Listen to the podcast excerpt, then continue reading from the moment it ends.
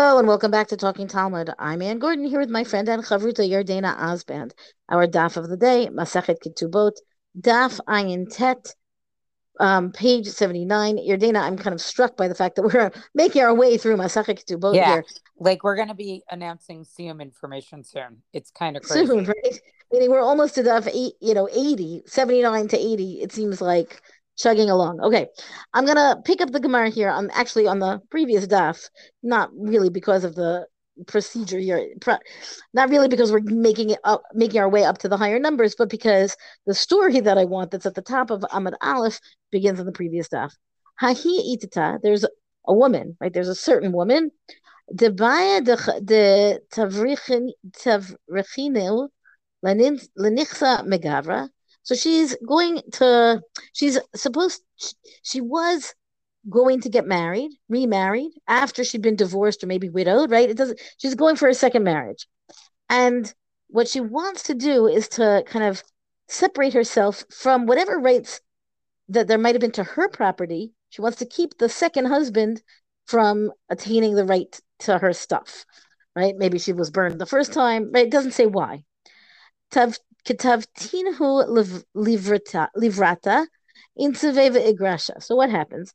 She takes a she writes a document that puts all of the property that's her own property, right? So that it shouldn't come into the marriage with her, and she gives it to her as a gift to her daughter.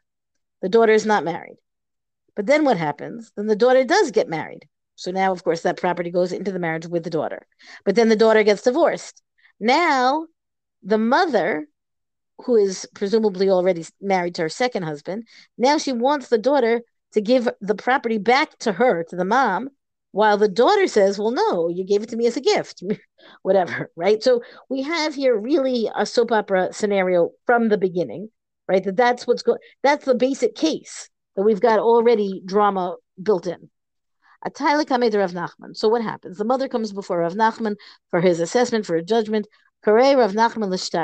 Rav Nachman tears up the document, meaning she the document that she wrote that gives the the gift her gives the property as a gift to the daughter. Rav Nachman tears that up as if to say, "You're right. There was no there was no transaction here. The daughter doesn't get that property as a gift." Azal Rav Anan lekamed Mar Ukva Amar Le Chazi Mar Nachman Chakla Heichi Makrai Shtaradinche. So Rav Anan went before Mar Ukva. Mar Ukva this time is the exilarch. And what does he say? He says, Go look and see what happens. Rav Nachman, he says, Nachman the farmer. He takes off the Rav, right? He's being rude in his description of Rav Nachman. Nachman the farmer tore up this document, meaning the implication of him being an idiot or an ignoramus or something, right? How could it be that he would destroy a legitimate document? Amar le, aim ali easy. Gufa hechi hava. So Mar Ukva says to him, you know, give me the details. Tell me what really went on here. What was the actual thing that happened? Amarle hechi hachi v'hachi hava. So Rav Anan says to Mar Ukva, you know, this doesn't such as what happened. Amarle shtar mivrachat ka amart. So Mar Ukva says to Rav Anan again, are you saying that this was the whole document was mivrachat. It's like an escape document, a, a way to get out of something. Hachi amar Rav Chanilai bar Idi amar Shmuel mora hora ani im yavo shtar mivrachat liadi akrena. So then he says, this is what Rav Chanilai bar Idi said that Shmuel said, meaning go back, going back in time, right?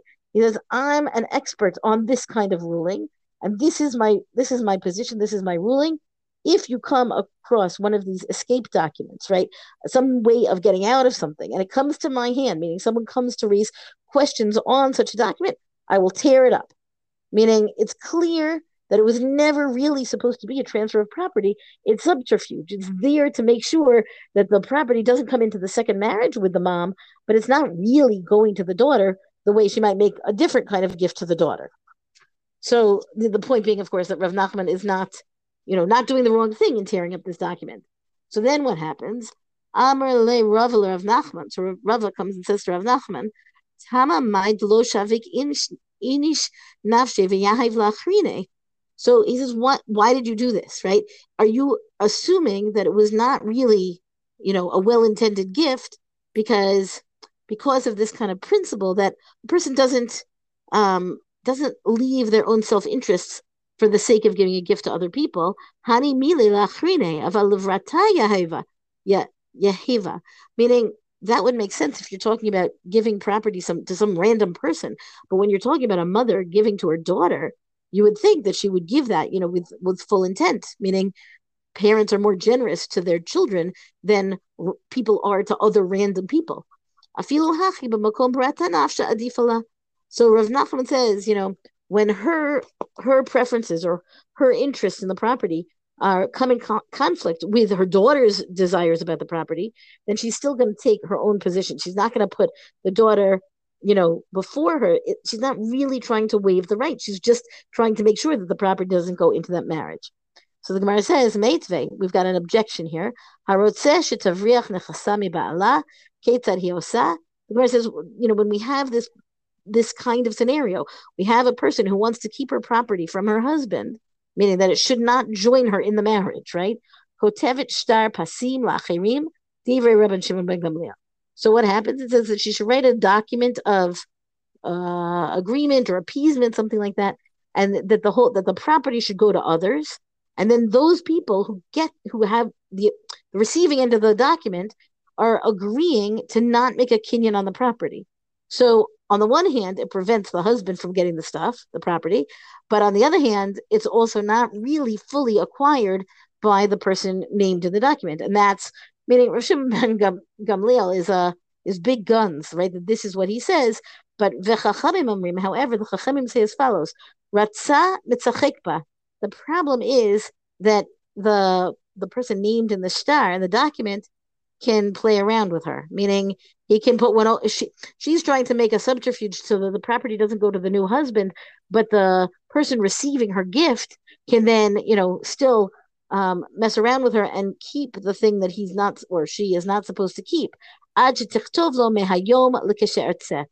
then the Gemara says, well, the the way you avoid that, the way you make sure that the person you're giving the property to, to doesn't double cross you, really, right? That you write into the document, you say, from now until whenever the gift this gift is in effect for as long as I want it to be in effect. And if I no longer want it to be in effect, then it is no longer in effect. And that kind of conditional statement within the contract itself prevents, or I mean, I imagine that somebody who really wants to, you know, steal from her or take it from her would still figure it out. But fundamentally, she's retaining the ownership of the item or the property for, or, or, or it comes back to her in the future that it will be hers the Gemara, you know, there's a little bit more Gemara here, but I think that this is the basic gist of the the Gemara, the the from the scenario of the woman trying to make sure that her nechasim, her property, that is automatically supposed to come into the marriage, right?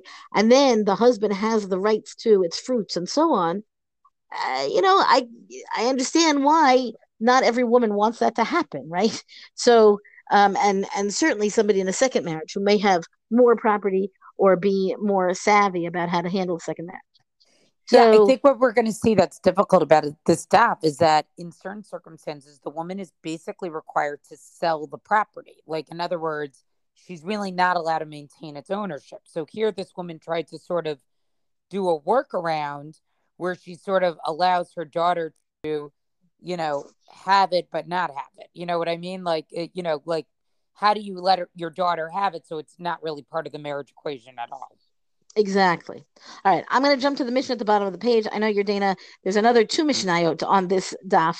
It's a really, it's a busy and chock full daf. So I'm going to handle this Mishnah. I hope a little bit quickly. Um, and anybody who thinks I'm handling it too quickly, please go over it on your own time. Naflula ksafim if uh, if a woman inherits money um, while she's married, yilakach bahen karka, and so I'm sorry, and it comes with it. Uh, let me say this better: a woman inherits property, but the property is presumably movable property or money, something like that, and also together with that there's land. Vahu ochel perot, and her husband will get the benefit, the produce from the land. Perot hatlushin min karka yilakach bahen karka. Vahu ochel perot. So the if she so the husband would get the produce of the land while she keeps the land. But if she inherited the produce that is separate from the ground meaning not the land itself but actually like you know bushels of apples or something right? Then that's considered to be like money meaning it's this movable property type of thing. And the land that's acquired with it um it kind of it comes with it. And again who ochel peirot the husband will get the peirot of it. Um now peirot mechubarim bakarka what happens when you've got produce that is attached to the ground now this means like the apples that are still on the tree ama Rabbi Meir Shaminota kama hiyafa beperot v'kama hiyafa below perot. So then what you do is you evaluate the land to see how much is it worth with the produce or without the produce. Um, and that's how you can figure out then what the what the difference between them, right? That extra value there ends up going to that she will get the extra, right? She gets the land, and he gets the produce of it. He he will it's a little bit i'm finding the english to be a little more tricky because the peirot means the produce that would then be coming off of the tree right as opposed to the produce that is currently growing in the ground or attached to the tree so there right there comes a point where it's considered hers and then there's a comes a point where the benefit of the property that she has inherited really goes to the husband so all of that was Rabbi Meir. Now, what happens when it's attached to the ground? Shalo. Vatlushin menakarka shala. So the Chachamim say that something that is attached to the ground is his because he's entitled to the produce from the property. Meaning the land might be the property that she that she owns, but then any of the things that grow on it are his. But then when it becomes detached from the ground, that becomes hers in the same way that actual money or other movable property would be hers. So then what happens? the she has those detached property, the land comes with it, and he gets the produce that comes from the ground, meaning that grows from the ground, presumably like the next year, right? Meaning not all of this is in the in one minute. Rabbi Shimon Omer, makom shiafe kocho beknisata, hura kocho b'yitziata, makom shura kocho beknisata, yipa kocho b'yitziata. So Rabbi Shimon says that if you're talking about a case where his his right to the the produce, right? It it's a it says here yipakocho. Um, nowadays in, in modern Israel, yipui koach is like power of attorney, right? This idea that he has this right um, when she comes into the marriage, you know, then it's considered uh, superior, right? And then when she leaves the the marriage, you know, upon divorce, then his right would be lesser. And likewise, or reverse, really, conversely, if his right is inferior when she comes into the marriage, then by the time she leaves, and he's going to have that much more produce, let's say, to his benefit, then um, then um, he is in a superior position. The Gemara, the, I'm sorry, the Mishnah explains this. Keitzad, how is that done? Peirot mechubarin lakarka ubetziata shalo ubetziata shala, meaning the fruit that is attached to the ground. When she comes into the marriage, they are considered his. And when she leaves, they are considered hers, meaning they're no longer going to be attached to the ground. Um, for them, right? But I'm sorry, even when they're attached to the ground, it's still considered part of the property. He doesn't get to keep it anymore. But lushin minakarka, but that which is detached from the ground, but knisata that's when she gets married, it's considered hers. Like it says, like it's money, right? It's detachable, movable property, it's hers. Obiatziata shalo. But since it came in with the marriage as money, then he gets he gets it, right? And when she leaves, she leaves it with him um, as you know he's entitled to that um, in the way of a dowry. Now, I want to just note that the Gemara here goes on, and I'm not going to read it inside in the interest of time, but the Gemara goes the the initial Gemara on this Mishnah goes into several different cases where the land would have been bought with money, and then the question is, you know, how are they going to secure their purchases and uh, you know what if there's houses there? What if there's trees there? Who's getting what when they come to this land? And what would happen of you could inherit all different kinds of land right? What happens if you inherit the woman? What if she inherits a forest or a pond right? And how do you then evaluate what the what it's worth and who gets what? Meaning it's easy in my example of an apple tree you know to say the apple's on the tree the apple's off the tree the tree bereft of apples but you know out of season um, but when you're talking about other kinds of settings, it becomes a little bit more complicated to figure out, you know, what's really considered the peirot. So that's part of what goes on in the next part of the Gemara. Yardena, over to you. Yeah, so I mean, again, I what the daf is primarily dealing with is different mishnayos that describe different types of, you know, property and what do you do with that property. So I'm going to move on to two mishnayos that are here, which deal with other types of property. Um, so let's say she has elderly slaves or maidservants, right? The idea being that they probably can't work anymore, right? Yim karu, you sell them. The husband would then buy property with them and then he gets the peirot, whatever produce comes off of the land. Rabban Gamliel says we don't sell them. It's not nice. They're like elderly servants. You know, it's sort of like these were the kind of workers who stayed in somebody's family for generations and they're sort of gifted to the wife. Why would you sell them? It's not really about how much they can produce. Let's say she also gets old olive trees or grapevines Yim Karu, you sell them because the idea is they're not going to produce as much. and again, we buy property. And then he can eat that peirot. Rabbi Yehuda Omer lo timkor mipenei shehein shevach beit aviha. Again, for the same reason the Rabbi Shimon Gamliel gave, Rabbi Yehuda says again, we don't sell them because these are like, it's her family's asset, you know? And so Rav Kahana says here in the Gemara, Amar Rav Kahana Amar Rav, machloket shenaflu b'sadeh shalah. Ava b'sadeh she'ina shalah, Divrei Akoltim Kor Mishum Deka Kal Yakarna. So Rav Kahana says the name of Rav. This really is only a you know this is a machlokas about when they're really her fields, like they have to be her family field. But if she got a field that like if in other words if the trees, the olive trees or the or the vines are in a field and she owns them but not the land itself, then everybody would agree that of course she would need to sell them because it really doesn't have uh, uh, a lot of value. Um, and then Rav Yosef brings an objection to this, but that's basically what that Mishnah is. And so I think this Mishnah is basically talking about sort of like, you know, property she brings in as sort of like is like a legacy of her family, and and she is supposed to sell it. Um, so the next Mishnah says somebody who pays right, uh, like the hotzaot al like any costs that are incurred by his wife's property, right? Like, in other words, to improve it or something like that. If you paid a large sum, right, and only ate a small amount, or let's say he paid a small amount to maintain the property, but he eats a lot, right? Whatever he spent, he spent. Whatever he ate, he ate. In other words, he doesn't get anything returned to him. Like if he took care of this property, Whatever he puts into it, he invested in it. Whatever he gets out of it, he gets out of it. Uh, below vito, right? But uh, let's say he only paid expenses and didn't eat anything. If he takes an oath regarding how much he paid, and then you know, uh, you know, he can take an oath in terms of what he paid, and then take out the, you know, the the expenses. In other words, then he can sort of like pay himself back. So we will see exactly. The Gemara will talk tomorrow about like what is considered to be a small amount that he eats. So we'll get into that tomorrow. But again, the Gemara is basically going through, you know, sort of what is the relationship to different types of property that the wife could bring in.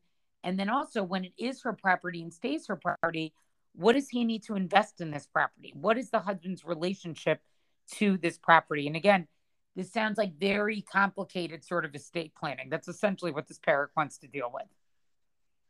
Um, if we include estate planning to be all the possible ramifications, right? Like it's not just it's not just a simple case. No, not at all. And again, I I, I think we see that, you know, the these uh I, I don't know. Today marriage seems much simpler. Like I don't know people who like go. I mean, I guess this is more common in like second marriages, these are not things that pop up so much with first marriages. You know what I mean? Like that's also just what's interesting about it. Like it seems this was kind of a baseline issue with any kind of marriage in the times of the Mishnah of the Gemara, at least the way that it's presented.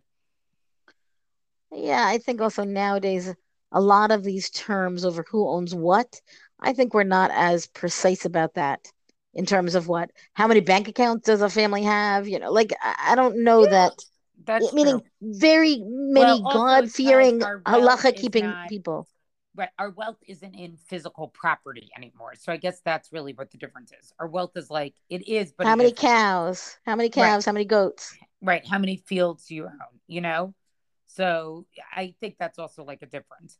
Well, that's our DAF discussion for the day. Rank us, reviews on all major podcasts. Thank you to Rabbanit Michelle Farber for hosting us on the Hadran website. Let us know what you thought about the daf on our Talking Talmud Facebook page. And until tomorrow, go and learn.